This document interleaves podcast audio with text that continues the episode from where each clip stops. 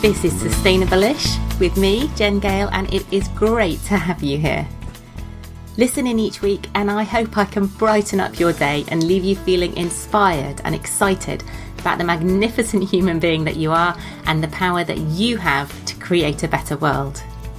You won't find any expectations of eco warrior perfection here. There's no obligatory tree hugging. You won't be judged if you drive a car, wear leather shoes, or eat the odd pack of Haribo every now and then. I'll be sharing my own gems of wisdom for sustainable-ish living, and I also relentlessly scour the internet for people doing amazing things to tackle the big environmental issues that we're facing. And I hound them until they agree to come on and inspire us all with their fabulousness and the positive change that they're making. So sit back, listen in, and get ready to change the world one baby step at a time.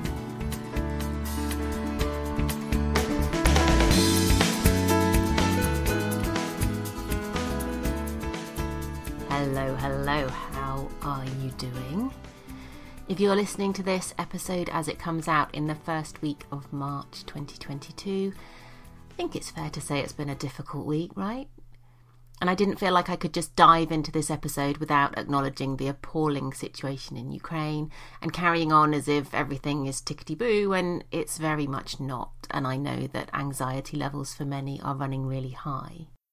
And in addition, for people who keep up with the eco news, a new IPCC report came out at the start of this week from what's called Working Group 2, specifically looking at the impacts of climate change, at adaptation, and at vulnerability. And that makes for pretty grim reading. There's a lot going on, a lot of heavy stuff. And I'm afraid I don't have any answers or nice, easy ways for us all to feel better. The cliches about looking after yourself, taking time away from the news and from screens, making sure you get outside and into some green spaces if you can, are cliches, but that's because they're true. So don't feel bad about not being glued to your screen or following every single update if it's all proving a bit too much for you. It is for many. So, I wish I had a clever and smooth way to segue from all of that into today's episode, but uh, I don't. I hope, though, that the podcast is a little bit of light relief. I try as much as possible to focus on solutions, to have guests on who are doing some really positive stuff that hopefully might inspire us all to have a go at a few different things and today's episode is absolutely no exception when it comes to a spot of inspiration. So, we've had a few episodes recently along the theme of climate education. Uh, starting last year, I think, with Lee Ray Davies talking about the Eco Schools programme. And then more recently, we've had Paul Turner from the Ministry of Eco Education chatting about their sustainability curriculum and more most recently Paula Malone sharing some of the brilliant schemes that she's involved with and her tips for helping us as adults to nudge schools in a greener direction. But what we haven't done is heard from any of the young people currently in our education system, which is where today's episode with the UK Student Sustainability Network, UKSSN for short, comes in. Now, the UK SSN, I don't know if that's any, it obviously is shorter than saying UK Student Sustainability Network, but it still feels like a bit of a mouthful. The UK SSN was established in spring 21 as an umbrella organisation for lots of regional student sustainability networks that have been springing up around the country and it acts as a way to young people to connect with uh, peers, to share ideas and resources, and to collaborate on local, national, and international initiatives. As you'll hear, uh, a group of them went up to COP26, which sounds like just the most amazing experience, and really importantly, helps them to develop personal, social, and workplace skills as well. In this episode, I'm chatting to Jess Tipton, who is the head of youth networks at the charity Global Action Plan, who host and support the network, along with four amazing young people from four different regional groups around the UK. I am absolutely in awe of most of my guests and the brilliant stuff that they're doing, but these students absolutely blew me away. At the same age, I think I was totally immersed in my own very inward focused bubble. I was largely oblivious to politics and to world events, with one of my main concerns being making sure I was sat in front of the TV by 5:10 pm for my home and away neighbours double bill. Now, I'm sure there were far more world-wise and proactive young people around in the 90s, but I certainly wasn't one of them. And I'm simultaneously so impressed at the maturity and the passion and the eloquence of the students in this episode, and saddened that they're in this position facing the biggest crisis humanity has ever experienced, while so many of the older generations carry on regardless. So, a massive thank you to each of the young people in this episode who gave up their time when they could have been studying or watching old reruns of Home and Away instead of chatting to me. And also thanks to Jess for bringing them all together and for her wonderful insights. Enjoy this episode. As ever, please do leave a rating and a review. Let me know your thoughts on this episode give a big shout out to these young people if you enjoy it and you think they're um, you know you're inspired and um, astounded's the wrong word, but you know, if you're in awe of them as much as I am, then please do give them a shout out and a thank you. Um, find out if you've got a local student sustainability network uh, near you. Um, you know, if that's something that you could get involved with, with supporting young people, or if you know of any young people who you think would benefit from um, being part of this kind of network, then obviously please do hook them up. Um, so I will leave you to listen and to enjoy, and I will catch you next time. Take care. Hello, welcome to the podcast, everyone. This is super exciting. We've got five guests, which I am quite nervous about. it will either be complete chaos or it will just be seamlessly wonderful. So we'll see how we get on. Let's kick off by doing a round of intros. Um, Jess, do you mind starting off? Uh, just let us know who you are uh, and what you do. Of course, yeah. So uh, great to be here. Um, I've been listening to the podcast and uh, really impressed. So we're really pleased to be part of this. So I'm Jess Tipton. So I was a boring old uh, school teacher, modern languages, until uh, the summer. Um, I've also previously worked at Department for Environment and researched Russian climate change. And I founded the London Schools Eco Network a few years ago, and that evolved into the UK Schools Sustainability Network um, that I run out of Global Action Plan as head of youth networks. So that's a bit of a lot, isn't it? I think I should uh, leave it there. Wow, that's I mean, yeah, there's there's loads I want to talk to you about there. So you had a job researching climate science, and then you went and became a modern languages teacher, which doesn't seem massively connected, I have to say.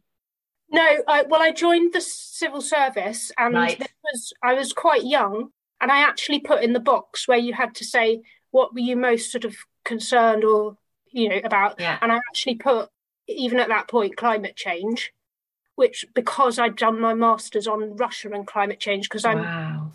primarily a linguist, so I was looking at Russia and climate change, and so I have been teaching Russian and French. I'm a jack of all trades. I just go back and forth between different things.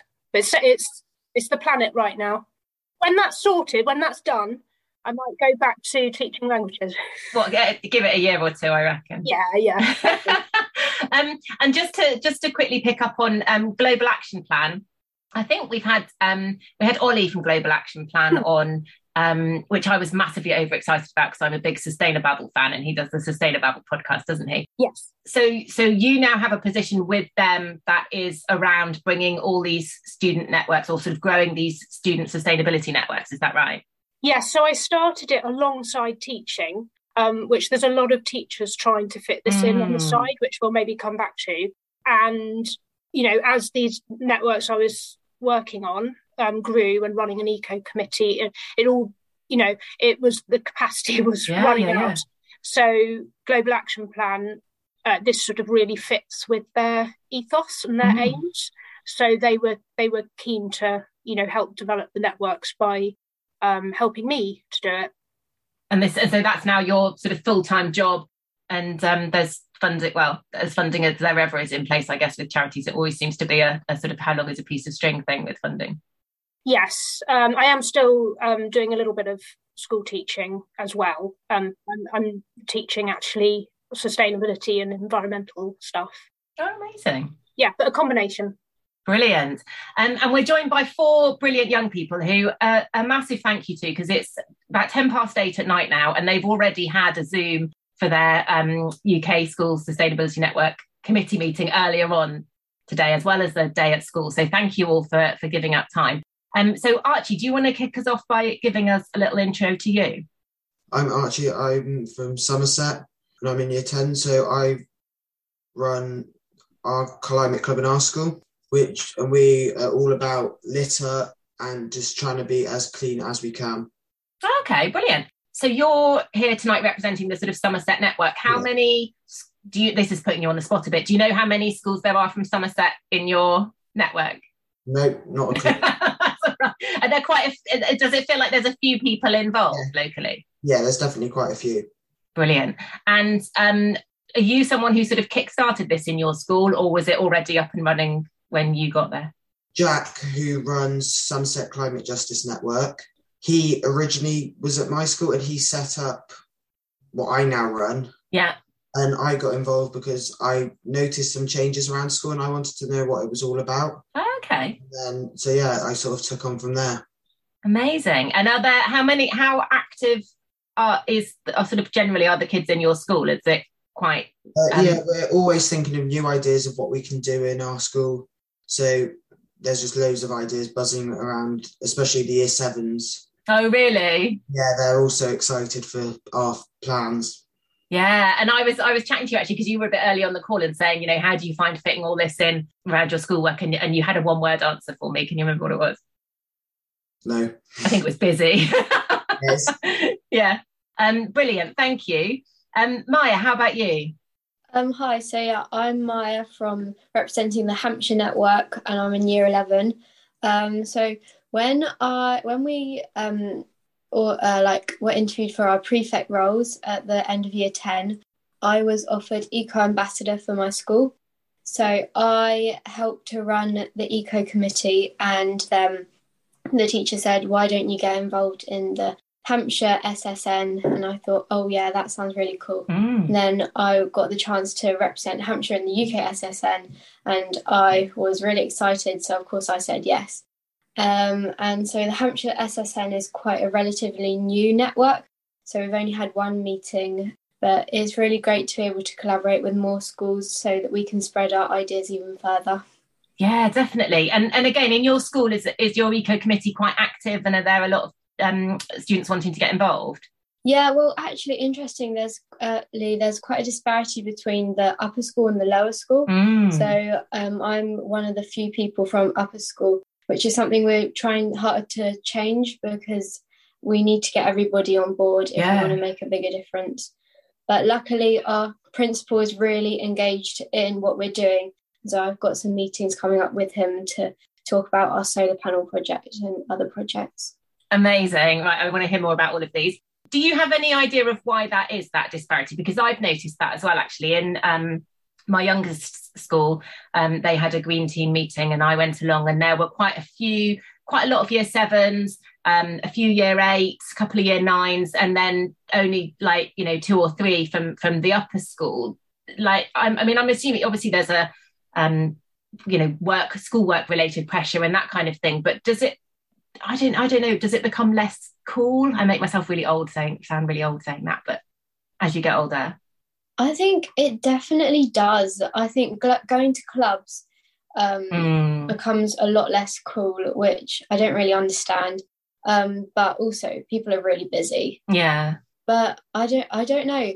It's quite interesting because we we haven't had anyone from the year tens come, and that's um, since like when they were in year seven as well. So okay. is some some sort of problem with that year group. yeah, no, that's really interesting. And tell us really. Oh, actually, no, we'll come back and we'll ask everybody about their schools projects. But I really want to hear about your solar schools projects. But I'll come back to you in just a minute for that. Um, Cami, how about you?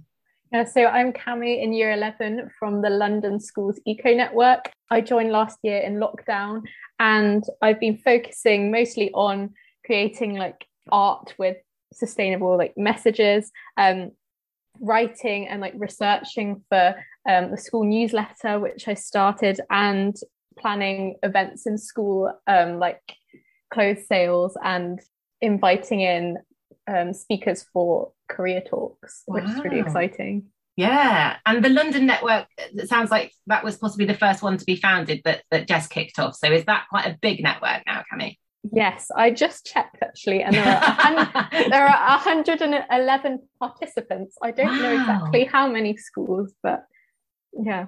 Wow, that's awesome. And and I yeah, when you start getting to those numbers, and um, as Maya was saying, that the sort of being able to almost cross pollinate with different ideas and chat to each other about what's worked and what hasn't, that must be must be really useful, I would think. Definitely, and especially being busy. Like for example, it's fast fashion free February, and as like lots of people have a lot on, like there are resources that are shared from oh, amazing last year, so we can use them without having to spend hours making them ourselves. So. Yeah, brilliant. Thank you. Um, and last but not least, Will, how about you? Hello. Uh, so I'm Will. Um, I'm from the Midlands, and I went to COP um, along with lots of the other uh, UKSSN delegates. Amazing. And while I was there, I focused mainly on kind of climate education and climate anxiety and how to address the the ongoing concerns and the massive mm. fear and dread young people had um, about climate change. And I've also been campaigning quite a lot to get climate education to be a compulsory element of the curriculum. Mm. And I managed to achieve uh, within my own school getting climate education as part of the um, social development curriculum. So what you do in um, some schools call it like PSHE. Yes, yeah, yeah, yeah. Which is a really good step. But I've been aiming personally to try and get that in lots and lots of schools. And while we were at COP, we had a stand in the Green Zone talking about how we can integrate climate change into curriculums and help address climate anxiety for young people. Amazing. So, um, while I'm talking to you, Will, I mean, this might sound like a really obvious question, but why is sustainability education important? Well, I think fundamentally, if you don't know about a problem, you're not going to want to fix it. Mm. So I think climate change is a really, really big problem. And to a certain extent, it is, it creates a lot of fear, it creates a lot of dread. It kind of feels like if we don't act, it's it's fallen upon our generation to suddenly fix the world. Mm, Um, and I think there is a sense that with education, we can at least start to understand the problems so we can address them. If we don't have education, we can't bridge that gap between the fear and the dread and actually yeah. starting to try and address the problem. It, otherwise, we're just stuck in a cycle of not acting because we're afraid that our acting won't be good enough. Yes. Yeah, that's a brilliant way of putting it. And I think one of the things that I've come across in in uh, sort of talking to um, various people at my kids' schools where there isn't a huge amount going on is this idea that I keep getting um, sort of pushed back at me from um, sort of heads and things like that. Is this this has to be student led? This has to come from the students, and and I absolutely get that, but I also feel like it's a bit of a chicken and an egg scenario, isn't it? Because if the leadership team or the staff aren't almost facilitating the conversation, giving the students permission to be talking about this, raising it, it's just that kind of um, oh well no one else is talking about it so it must be okay so i'm not going to talk about it and no one else is worried about it so i don't want to stick my head up up up above the parapet. And actually saying no we'll leave it to the students that takes a huge amount of courage i think for one student to lift put their hand up and say oh gosh you know um, shouldn't we be doing something about this? Uh, well did you how did you find sort of you know it sounds like you've had some really proactive discussions with your um, sort of head and things like that. I mean how did that all come about well, I think so. Originally, there was quite a big fear. So we didn't really have any kind of climate stuff mm. or groups or meetings or anything. Wow. Um, and kind of around the time of the kind of climate strike thing, when it in sort of 2017, 2018, when people's like youth led movements started to grow in popularity and awareness, there was a kind of fear that if you kind of duck your head up, you would kind of get told off for rebelling. Mm. But we kind of found that if you went about it in the right way and you asked nicely and you asked the right people, you could kind of get a discussion. And then once mm-hmm. you got a discussion going, you could kind of really build on it. And so we did kind of we we wrote a really nice letter to our senior management team asking how they would respond if we went on strike. So right. yeah. It. said, "What would you do if we did?" And they were like, "Please don't." But and they kind of sat down with us and they talked to us and they let us help with this um, new curriculum for our life education. They wow. helped us sit down and pretty much write that curriculum with yeah. them. And then they started giving us assemblies, and then we got the eco group founded. And so, kind of, once you kind of, if if you talk, and not with rebellion but with respect mm, we kind of found that tip. they were willing to work with us and we don't agree on everything yes. by anything but we do find that it's better find that common ground.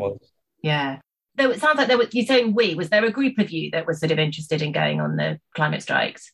It was quite a sizable number. It, once you kind of ask people directly yes. you, you get much more kind of people going well i do care about climate change a little yes. bit.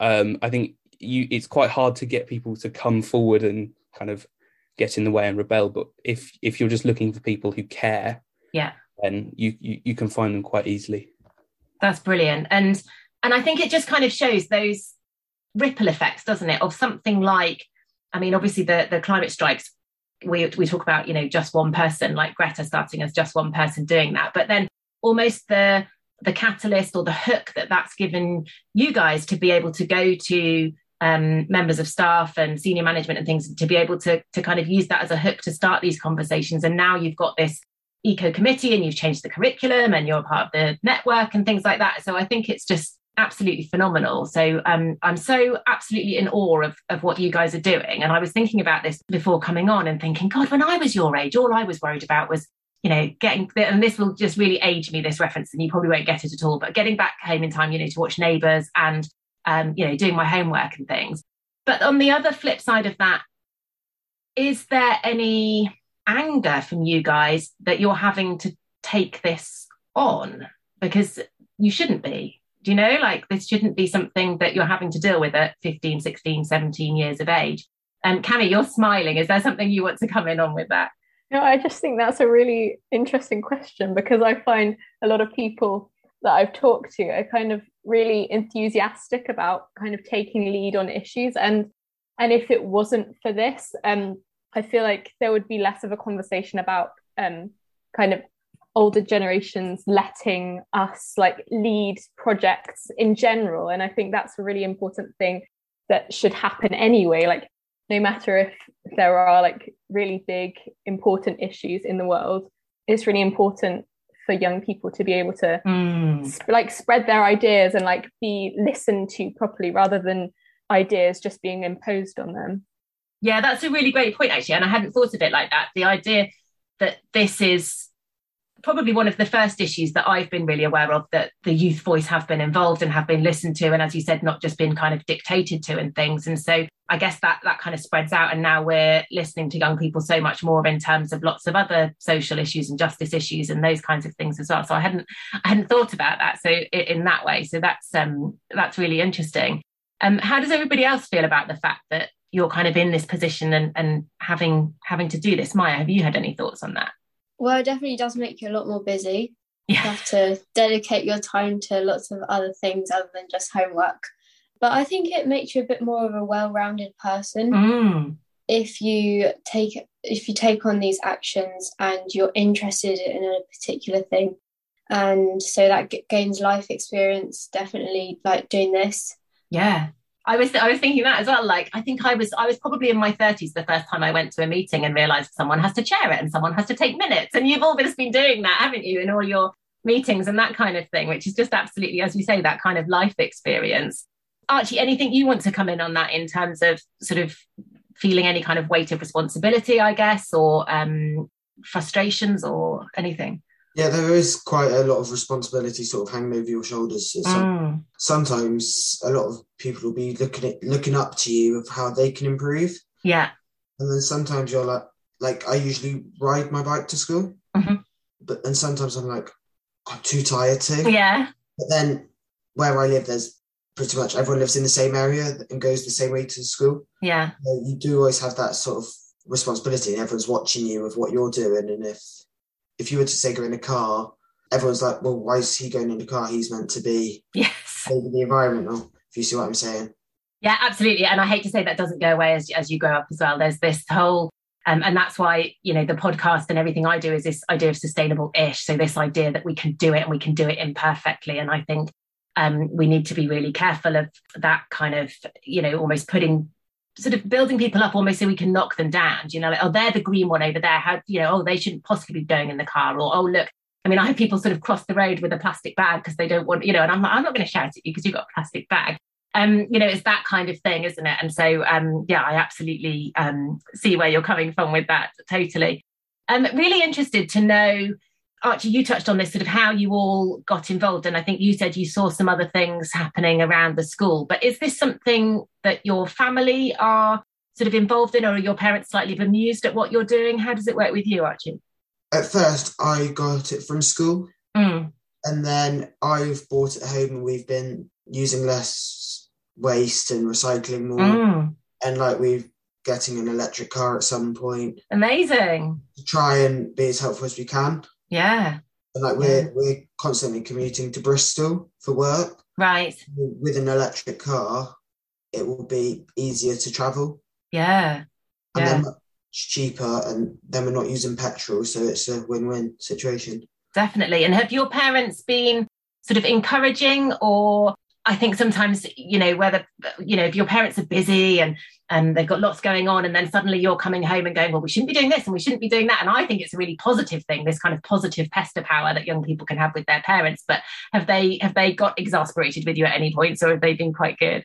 They've been all right. Sometimes they they say I'm getting a bit annoying. So that's what. So I just if they go if they say just put all of this random stuff in the recycling, I'm like, what's this? This can go amazing whatever.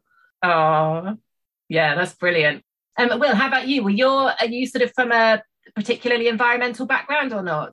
Um, I wouldn't really say so, but I think my parents are very, very supportive of what mm. I do. Hmm. I don't, I don't think there's a problem, but I think they do get annoyed sometimes about my kind of pedantic things. And then sometimes when I leave my bedroom light on and I go to school, they're just like hypocrite. it's, it's it's probably quite an interesting role reversal because I think a lot of certainly the little people in my audience are, are, saying to me, how can I get my kids on board and how can I, you know, get them to put the right things in the recycling bins? And you guys have got the the other the other side of that, haven't you?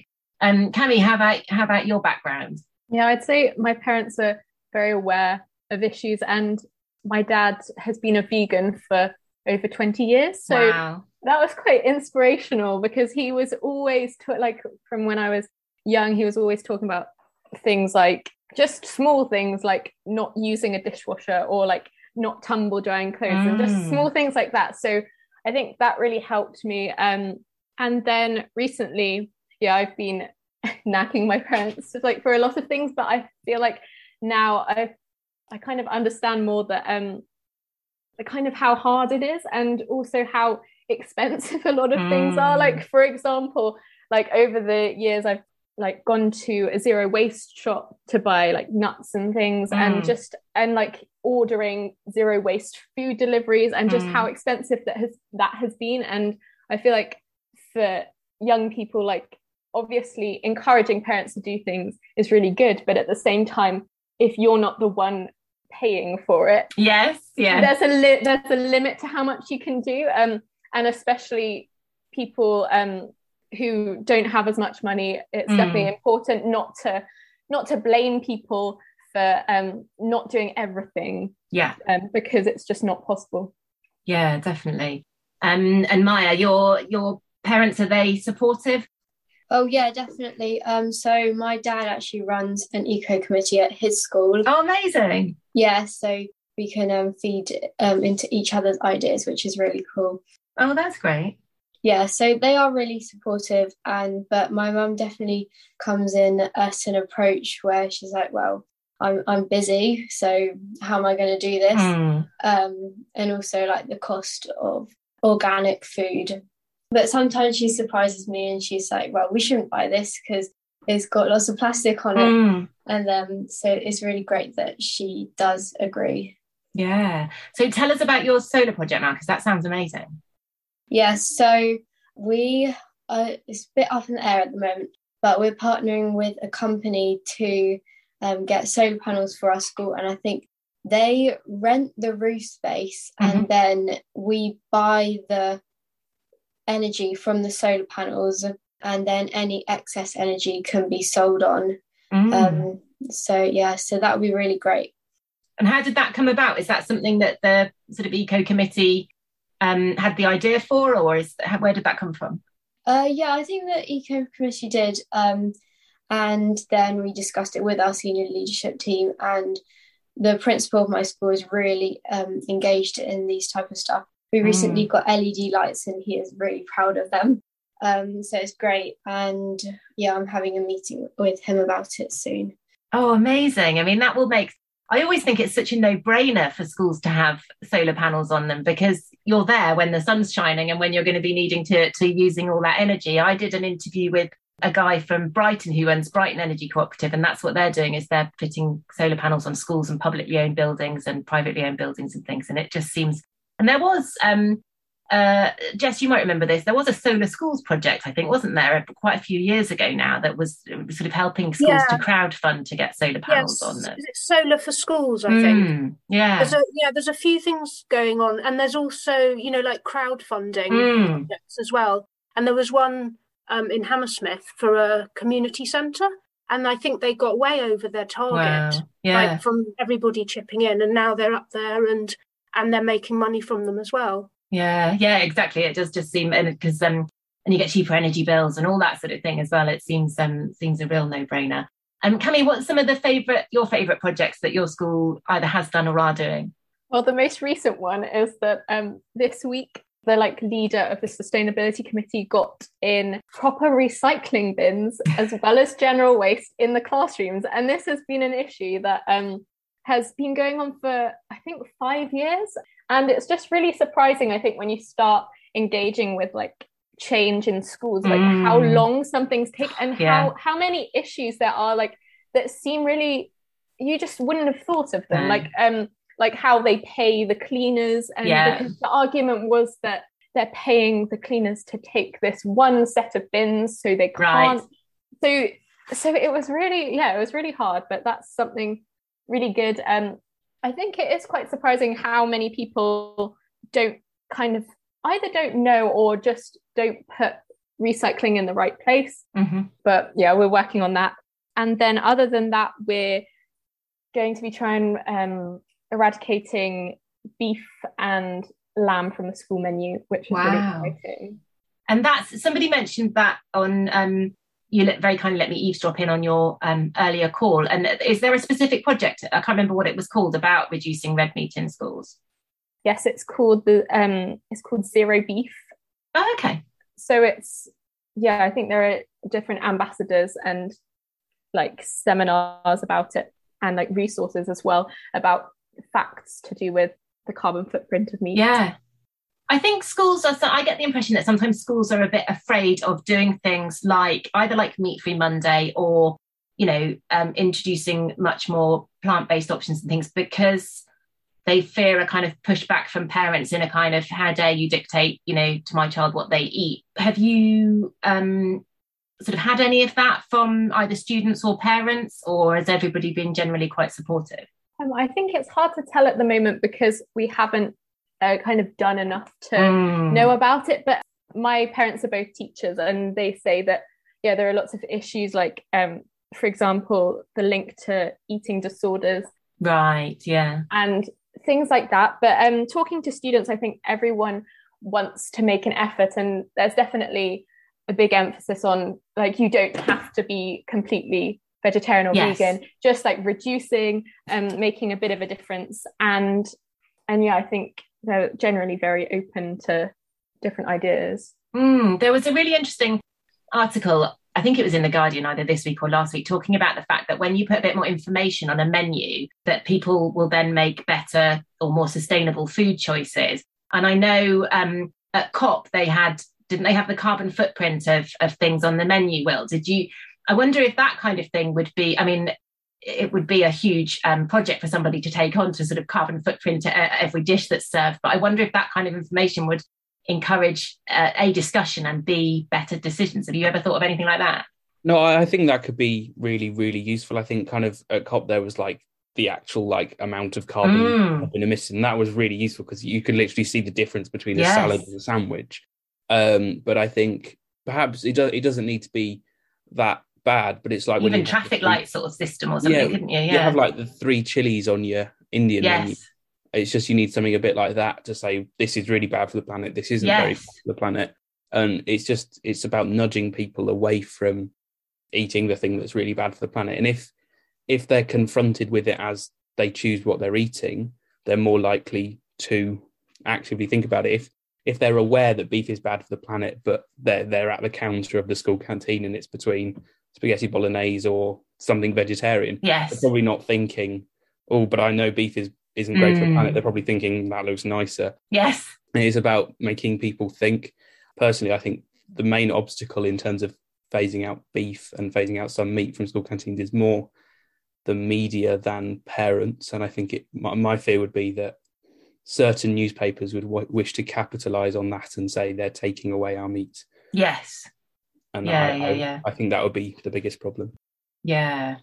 Archie, you were saying that your school does a lot around um, sort of litter and things like that. I did a, a litter pick. Uh, it was like 200 meters outside our local secondary school the other day because I'd, I'd been running past it every week and been like, oh God, I need to come and do a litter pick. And, and I always feel really bad because people are like, oh, young people just don't care. And um, and I'm sure they're no worse than adults. And if you had 1,500 adults leaving a place um, every afternoon, there would be a similar amount of rubbish. But what are the kinds of things that that kind of help, I guess, young people to think about maybe not littering and that kind of thing? Have you found anything that works really well? Well, so we've got this blue coat team. So they're like lunchtime supervisors, and they go around. Every member of staff is a litter picker, and they're constantly picking up litter. Right one of the new things I started to notice with teachers is they're getting tired of kids literally walking up to them and dropping it right in front of them. No way. So um, teachers are now basically they can basically ask them to put it in the bin. Mm. If not, they have get not excluded, but it sanctioned. There's a sanction, yeah. yeah. Yeah. But another thing we found is probably every every corner you go around our school, there's two there's two bins at least. Right. General waste and a recycling bin. Yeah. And they're they're them everywhere. And then just outside you've got a small shop and there's constantly the head teacher and senior leadership out there making sure people are just being courteous to our community and mm. clearing up the mess that they make after school outside the shop. Yeah, yeah. Someone suggested that to me on Twitter that it, it's it's rather than I mean I remember having to do like a, a weekly or a fortnightly litter pick at school and then in, in, no way did it help me join the dots up between kind of you know littering and um, pollution or danger um, you know um, impact on wildlife or anything like that. But that there's something around that sense of of belonging of caring for a place and that kind of thing. And I guess it's it's it's kind of deeper than just littering isn't it? It's um yeah I thought it was quite interesting kind of take on it yeah, it's, it's a lot of the after effects as well of just dropping a piece of litter, but it can, that's all you think, but after it just goes for ever and ever and ever. Yeah, and all the, um, I picked up loads of face masks, you know, single use face masks, and obviously I'm sure we've probably all seen videos of them, you know, hooked around birds' necks and things like that. And um, it is quite depressing, isn't it? Will, talk to us about COP26 then. That must have been massively exciting. It was incredibly exciting. It was um, looking back. Actually, I don't know how we managed to do everything we did in the two and a half days we were actually there. Yeah, yeah. Um, but we had meetings with all sorts of very exciting people. Um, had lots of really good conversations. Our big thing was that we had our stand in the green zone, but we were also meeting uh, with like uh, educators. So we met with Kevin Courtney, who is the I think is the co-chair of the National Education Union. Jess is nodding. That's good. uh, right. Um, and he that was really interesting talking about um, what the education unions and what the kind of teachers unions think about integrating climate change into the curriculum. Mm. So that that was a really interesting conversation we had. We met with Nisreen Elsaim, who is the chairwoman of the UN Youth Advisory Panel on Climate Change. So wow. very big in the mm. kind of mm. youth activism, youth acknowledgement space. And we talked to her about engaging young people in the process. Mm. Um, that was really really interesting. Um, and then we also met with uh, Lord Goldsmith, who was talking to us about um, about kind of sustainability and reforestation in South America, which was really interesting. All very different and all of it, yeah. But it was just really, really interesting. We also um, met with so some some people met with the Education Minister Nadhim Zahawi. Yeah. Although they helped to open a new classroom, a new sustainable classroom which looked really nice. Um, Amazing. Lots of wood and lots of sustainable materials. Yeah. And they also met him. Um, or since then, we've been looking at the um, draft education strategy. And then we also very briefly met Alok Sharma, which was very exciting. Yeah. Our stand. Amazing. What an opportunity and what an experience. And Jess, you you kind of chaperoned them all around that, did you? I was the bag carrier, yes. so I got sort of shooed to the back of the room to, with, with the bags and the coats. Um, but yeah, it was. Um, I, I also like Will. I can't. I don't know how we did it. Yeah. I don't know how we did it. So there were over 20 teenagers who'd never met in person. We did a lot of training beforehand on Zoom about the Green Zone stand mm. and about climate anxiety, but they'd never met in, per- in person. And we stayed in the brilliant Glasgow Youth Hostel, and everyone oh, got so well, and from all these different regions, yeah, yeah. eleven different regions. Yeah, it was it was incredible, and yeah, all these opportunities, all these people we got to meet, um, and students speaking on panels as well mm. that were live streamed. Yeah, and and it's I think um, they've been they've done quite a lot of media interviews and uh, about the experience. So so and doing school assemblies about it. So it's had a sort of effect yes. beyond just going there. Yeah. Um, and now we're inputting into the Department for Education consultation and and DEFRA as well. So I'm I'm really hoping it will mean that we can really get these young people's voices heard. Yeah, that's one of the most um, sort of meeting these young people and, and sort of hearing this is, you know, it isn't just about the work that they're doing in their schools and the eco committees and things. This is actually the work that you guys are doing is impacting on government policy and Department for Education strategy and all that kind of thing, which is just massive, isn't it? That that you guys are having this voice and are being heard and are being listened to.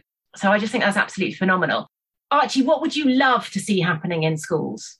Um, I'd love to see more awareness of what's going on because mm-hmm. a lot of people that say necessarily don't follow the news or aren't able to come to clubs after school mm-hmm. don't understand what's going on. Yeah. I'd love it if there was more sort of advertisement on social media, more letters going home or via email. Yeah. So we can get more word out about it mm. and how to, I suppose, help.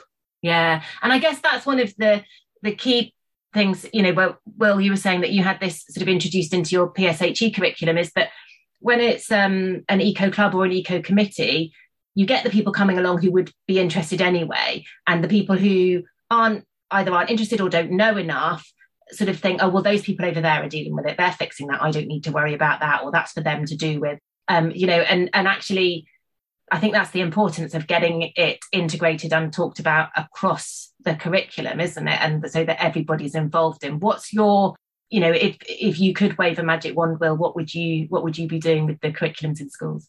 I think I'd be having it so that kind of every single child from the point when they enter the education system, where they're four or five and they're going through primary school, all the way up to sixth form, where they're studying for A levels or T levels or BTECs or whatever it be, they have this constant integration, but mm. also a constant um, se- separate lessons on climate change.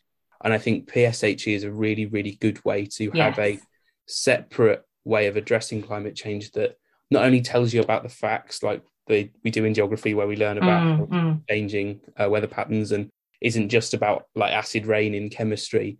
It's about what is happening, but also what people are doing and what young people can do on what things like the UNFCCC yes. are doing and what that is, because that, yeah. that's a big word and it was in the news lots. But most people don't know what that stands for. Most people don't even know really know what COP was. So tell us what UNF. So for everyone listening, thinking, "Crap, I don't know what UNFCCC stands for." Tell us, tell us what it means. Ooh. So you're on the spot now. uh, United Nations Framework Convention for Climate Change. Amazing, well done. Brilliant. So yeah, really looking to have that um, sort of broad integration of of climate across everything, and also, I mean, I guess it's really important, isn't it, that we not only let people know what the what the problem is, but what the solutions can be, and how to be part of that as well. That's that's, I mean, that must really feed into those uh, issues around climate anxiety and things that that you were talking about. Yeah, exactly. Camille, if anybody's listening, and I think I said to you guys before I hit record that probably we're more likely to have sort of parents of young people listening than young people listening. But if anybody's listening and they've got a young person who wants to to get involved but there's not much going on at their school or they're a teacher and they're thinking how they can support young people within their school have you got any advice for people so i definitely think for adults it's really important to not like underestimate the kind of power of young people and just how many ideas they can have if like given the resources and then for i mean for anyone wanting to start and kind of not knowing where to start it's important to talk to other people because um, obviously you can't do everything yourself. Mm. So definitely like sharing ideas and resources and just focusing on one small project and right. trying to grow that first rather than taking on too much and trying yes. to tackle every single area in your school just focusing on one area and then talking to someone else who can focus on another area. So breaking it down so it's not really overwhelming like the kind of yeah. issue of climate change is yeah. Now, that's brilliant advice and, and that's you know exactly what what i say when i'm talking to um to my audience as well is you know you could think oh god you learn all this stuff and you're like oh, i need to sort out my diet and i need to sort out clothes and i need to start this and it's actually let's just pick one thing and do and do that and then that gives you the momentum doesn't it to to go on and, and do some other things. My anything to to add to that in terms of sort of encouraging or empowering or facilitating people getting involved i think definitely just telling them the small things that they can do because it doesn't have to be really big. Yes. You can just start small because everybody's got a lot going on mm. and you don't need to take on this huge massive challenge but definitely the small the smallest things that you can do definitely make a big difference oh thank you so much guys you're absolutely um, I am in awe of you. As I said, I, I was in no way as articulate, mature, um, or engaged when I was your age. And, you know, I'm so pleased that we've got, you know, young people like you um, making their voices heard and that you're being given the opportunities to do that. So thank you so much. And thank you so much for your time.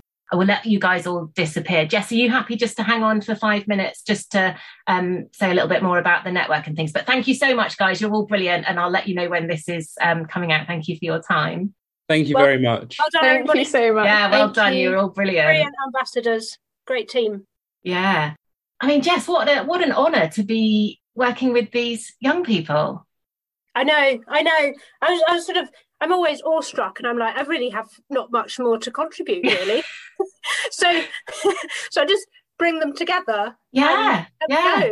Off, you know, but but like you were saying, at the same time, they shouldn't be thinking this is all down to yeah. them. And, and this, we've been talking about this with the Department of Education climate strategy because I sit on this user group. Um, we've got various people on different working groups and saying that student led cannot be um, code for let them do it, mm. let them worry about mm, it, let mm. them fix this because it's extraordinarily complicated, yes. and difficult, and they should be doing other stuff. Yeah. Um, and you know we, we are more to blame. Yeah, so I think I think it needs to be collaboration, in enabling, empowering that sort yes. of thing, rather than uh, an an excuse for washing your hands of it and saying, "Oh well, we're giving them opportunities." Yeah, and just I think that's that's the frustration I've had a little bit is that oh well, we're not hearing from the students that it's an issue for them, and and kind of saying, well, are you giving them the opportunities to say that it's an issue for them? Are you? Um, also, I kind of feel like we're, we're at a point where this is a moral obligation to, to be educating our young people about this and to be empowering them to to know what you know what the answers are and what their their role is in that. I, and I know my Twitter feed is completely biased, but um, and yours probably is exactly the same. But it certainly does seem to be something that is part of the conversation within the education profession now. You know, I've seen some articles from the um, Times Educational Supplement and things like that. So it it kind of feels like it is reaching into mainstream education. Is that right? Um. So, well, no. yes and no. I think obviously we are engaging with young people who are, you know, self-selected, and mm. and schools where there is someone there, either at you know head or governor level or um, a really hardworking teacher or mm-hmm. or, or um, operations staff who who gets it and feels obliged to take it on. Mm. So we're we're we're also in an eco echo chamber. Yes, my, yeah. My little phrase. I, so I think at this past year or two, maybe. So partly because of you know Greta and the Fridays for Mm. Future and the strikes has definitely put it up the agenda of schools being aware. Mhm. And then I think the past year, the combination of COP26 Yes. And the fact it was in the UK, Mm. and there was much more media coverage than before, and Mm, mm, a lot of people now know what COP26 is. mm. Then there's there's also campaigns going on like Let's Go Zero, Yes. which is run by Ashden, and they've got I think over a thousand schools now. So this is a this is a campaign to support schools to become net zero by 2030. Is that right? Yeah, it's like a I'd say it's like a campaign to show the government that these schools have signed up to aim to go Mm. carbon zero, net zero. I guess it's Yeah. net zero by 2030. Yeah. So it's a sort of pledge. So that's actually a really great action point for anybody who is involved in, in Yeah. a school who's listening is to, you know, not even worry about how you're going to go to net zero, but the very fact that you're signing up and getting involved with this is sending a really strong message to the to the government that look, there's a thousand schools, two thousand schools, five thousand schools signed up to this. Yeah, completely. And also the good thing about Let's Go Zero is it has to be a member of senior management Right, yeah, yeah, yeah. governor who has to sort of send in the form. Mm. And then that in combination with eco schools, and I think you had Leon Yes. um, before. So, and I'd say eco schools is probably more an eco coordinator Mhm. if there is one, and students. So Yeah. I think a school to commit to those two things is a pretty good indication that they're committed Mm. and that they've got enough interest, like across the staff, across Yeah. the school. And then I think in combination with, and then there's all sorts of charities and organisations and the and the unions Mm. as well with with resources and groups and networks. I think there's something for everybody to join Yes. join in with.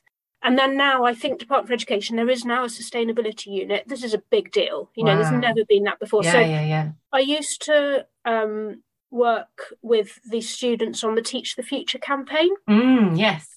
which is they've managed to get. So it's been going for about two years, and they managed to now get a bill, a ten minute rule bill. That's right. Um, Nadia Whittome, uh, the youngest MP, I think she's only twenty five or something sickening. Anyway, she she's like responsible for it, and they've supposed to have a second reading, but it got delayed. But anyway, And so, So- this is this is a bill that would um, make it.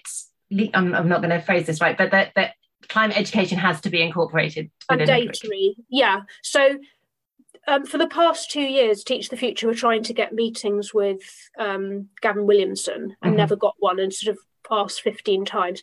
Now we're at this point where Department of Education has a sustainability unit. Mm. It's putting civil servants in place Yes, yeah. um, to, to work on this. So that's a massive achievement. So I think things are sort of coming together at the same time around that Mm.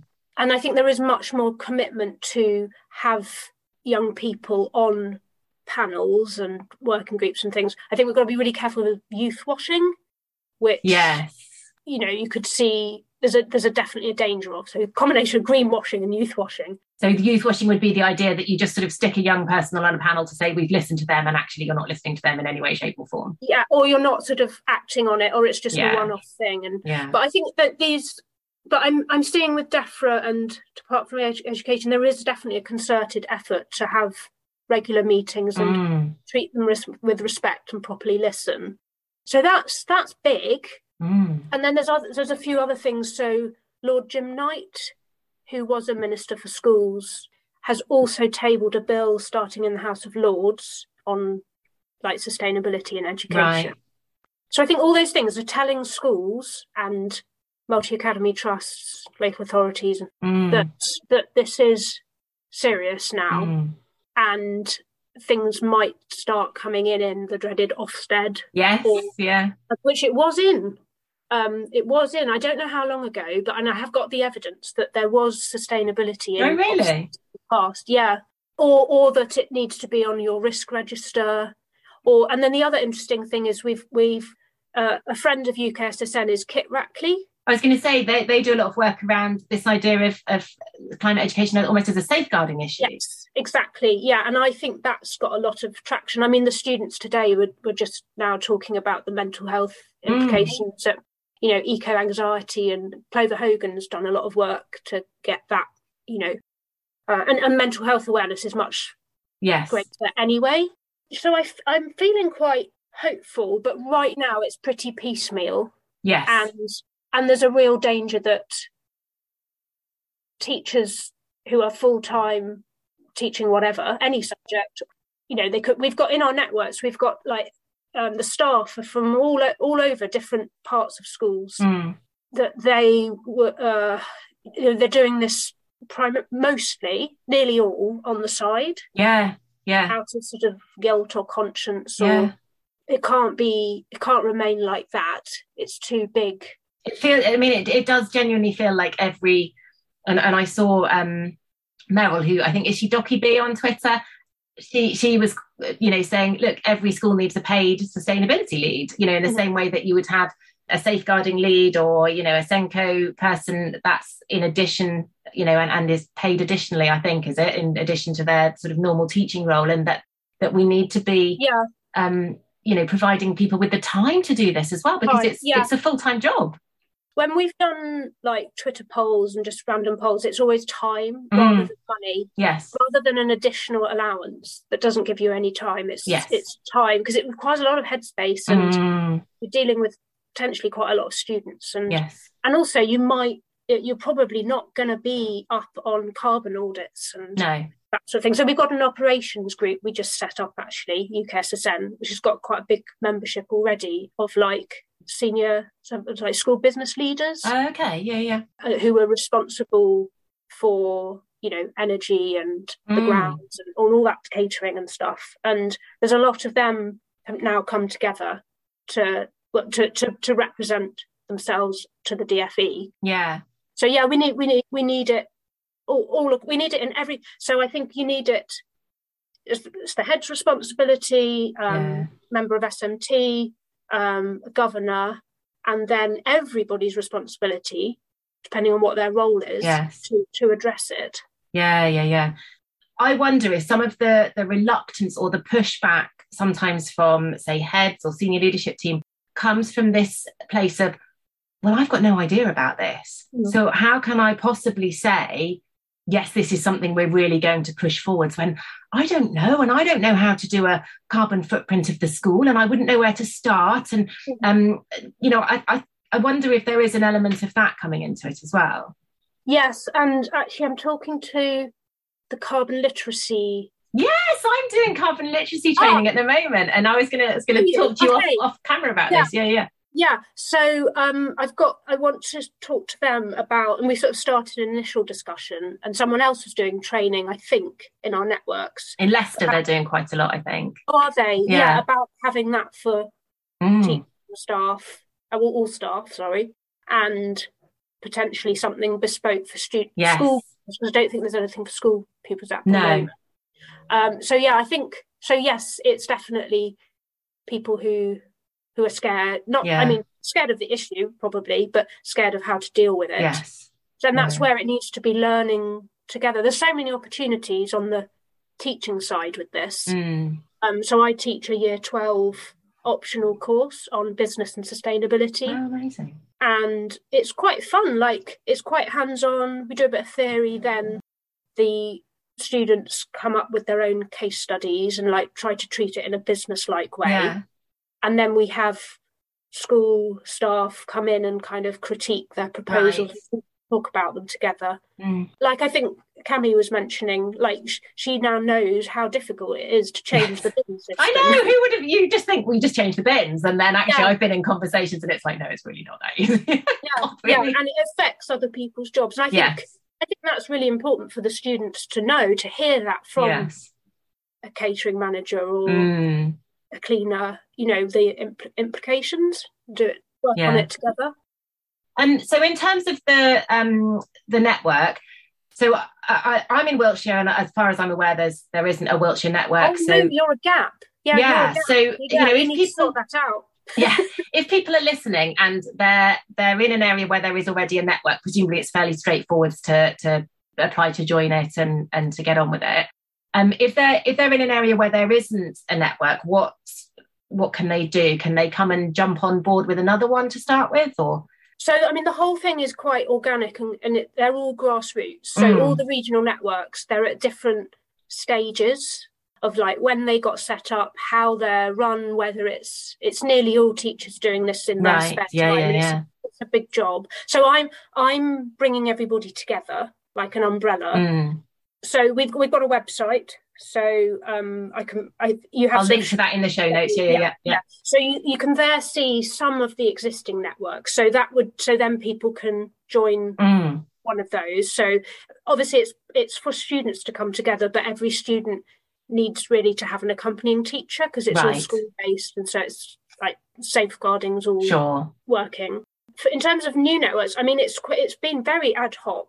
So and for some reason we seem to have had quite a good reach, which tells me that there's someone in every school Mm. or every school community Yes. um, who wants to join up with others. yeah. This is all about stronger together, not being on your own. Sure. Um, like like the students taking, like sharing resources, ideas, and and it's a lot of it sort of for emotional reasons. So so in terms of Wiltshire, for example, it would be about seeing if there's a teacher who might be an eco coordinator, or there Mm. might be like a head or a deputy head who thinks this would be a great flagship thing for our school yeah, yeah, to be a hub for. Mm. um, and then probably just start with two or three schools to bring them. This is they they're secondary, but there's nothing to stop a group of primaries. Right. We're looking at primaries and And the students at the moment, is it just the students who are the reps who are all, is it year nine and above? Can can a student of any secondary age join? so e- each regional network can can be can run kind of how it how it looks. Um, so the Somerset network that Archie was talking about, most of the schools in that, um, I believe, don't have sixth forms. Right. Oh yes, it's depend. Yeah, yeah, yeah, So, yeah. yeah, so they might be slightly younger. Yeah. and then some other networks they might be sixth formers but they'll they might have younger students observing Okay. coming now and again Yeah. we don't really have any that are year seven and eight Mm. not many year nine so it's more that sort of gcse a level because they got to they've got to have enough confidence and Yeah, yeah, yeah. sort of organized and the safeguarding is more straightforward Yes. obviously with older students Yeah. um, so all the students who came to COP were all sixth formers, uh, but then we did have younger ones who were helping behind the scenes. So Yeah. Cami was one of those who was doing remo- like working remotely Amazing. to, to still be involved. Oh god, I mean, just the thought of taking a bunch of sixth formers to up to Glasgow, staying in a youth met. hostel, just just fills me with fear and We had lots of staff. but they all seem such a mature um, bunch. Do you know what I mean? I think They were- um, they were yeah, they were phenomenal. I mean, it was quite a risk, yes, do, you Yeah. know, but it was extraordinary. Yeah, and they you know they didn't have much sleep because we were up really early. I mean, some of them had to get up at like four thirty eight. yeah, to get up to Glasgow. to do um well and to do it, they did a good good morning britain oh my goodness! just came out of the blue because stuff once we got there other Yes, stuff came came up and so they did that and then they had to go and run this stall at the green zone the whole day and then alok sharma turned up and and then they had to get up the next day and, yeah, yeah, yeah, yeah, yeah. Um, Oh and go to school on the monday so gosh, yeah. Um, I mean, I think it's absolutely phenomenal that Global Action Plan have sort of created this. I guess they kind of created a role for you, and and and that that this exists because I think it's so needed, isn't it, to to be able to, as you said, everything's so piecemeal, and to be able to bring everybody together. And so, I guess if we have anyone with a pot of money listening who would like to be funding um, this going forwards, then obviously please do get in touch with with Jess and Global Action Plan and UK Sustainability Network. yeah i'm funded by i will which comes from the lottery Oh, okay. but but we're it's the regional networks that need support Yeah. Um, so particularly for those staff coordinators to, Mm, to try and give them time yeah. to do it and then so for cop 26 we were funded by the royal society of chemistry Oh, amazing. for the actual sort of expenses of Yeah, yeah, getting yeah.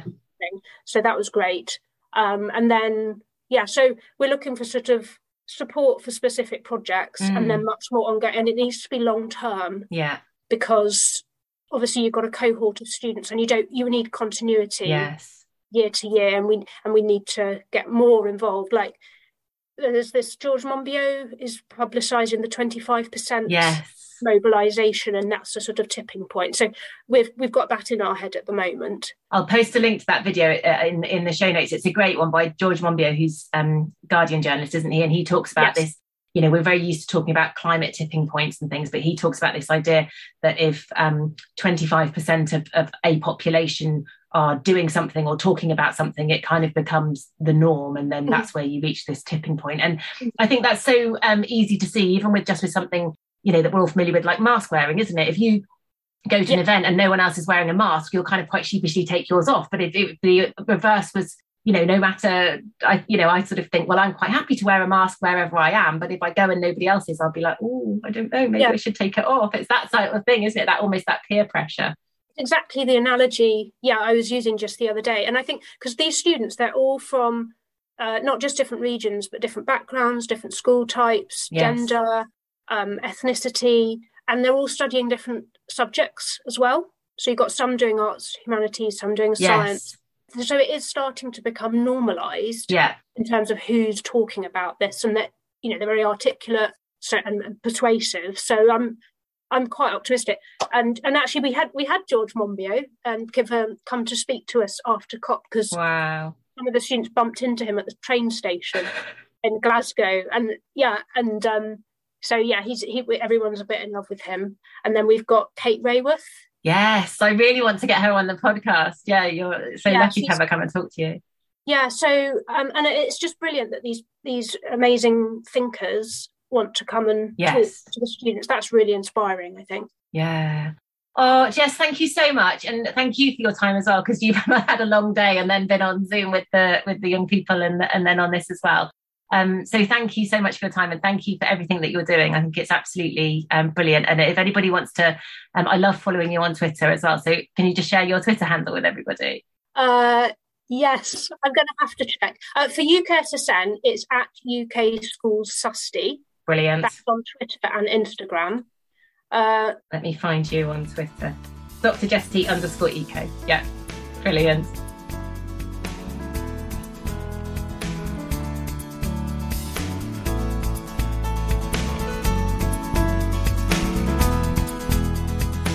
Been listening to Sustainable Ish, you wonderful sack of loveliness, with me, Jen Gale.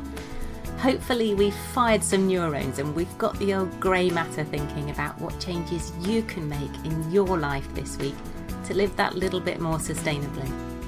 Do let me know what that is. I love to hear about the changes that people are making, big or small. Every single one counts. If you've enjoyed the show, and I hope you have, do hop over to iTunes to leave a comment or a review, and then the bots at iTunes will cotton on to just how awesome it is and it will show up in more people's feeds. Or at least I think that's how it works. Thanks so much for listening. I will catch you next time.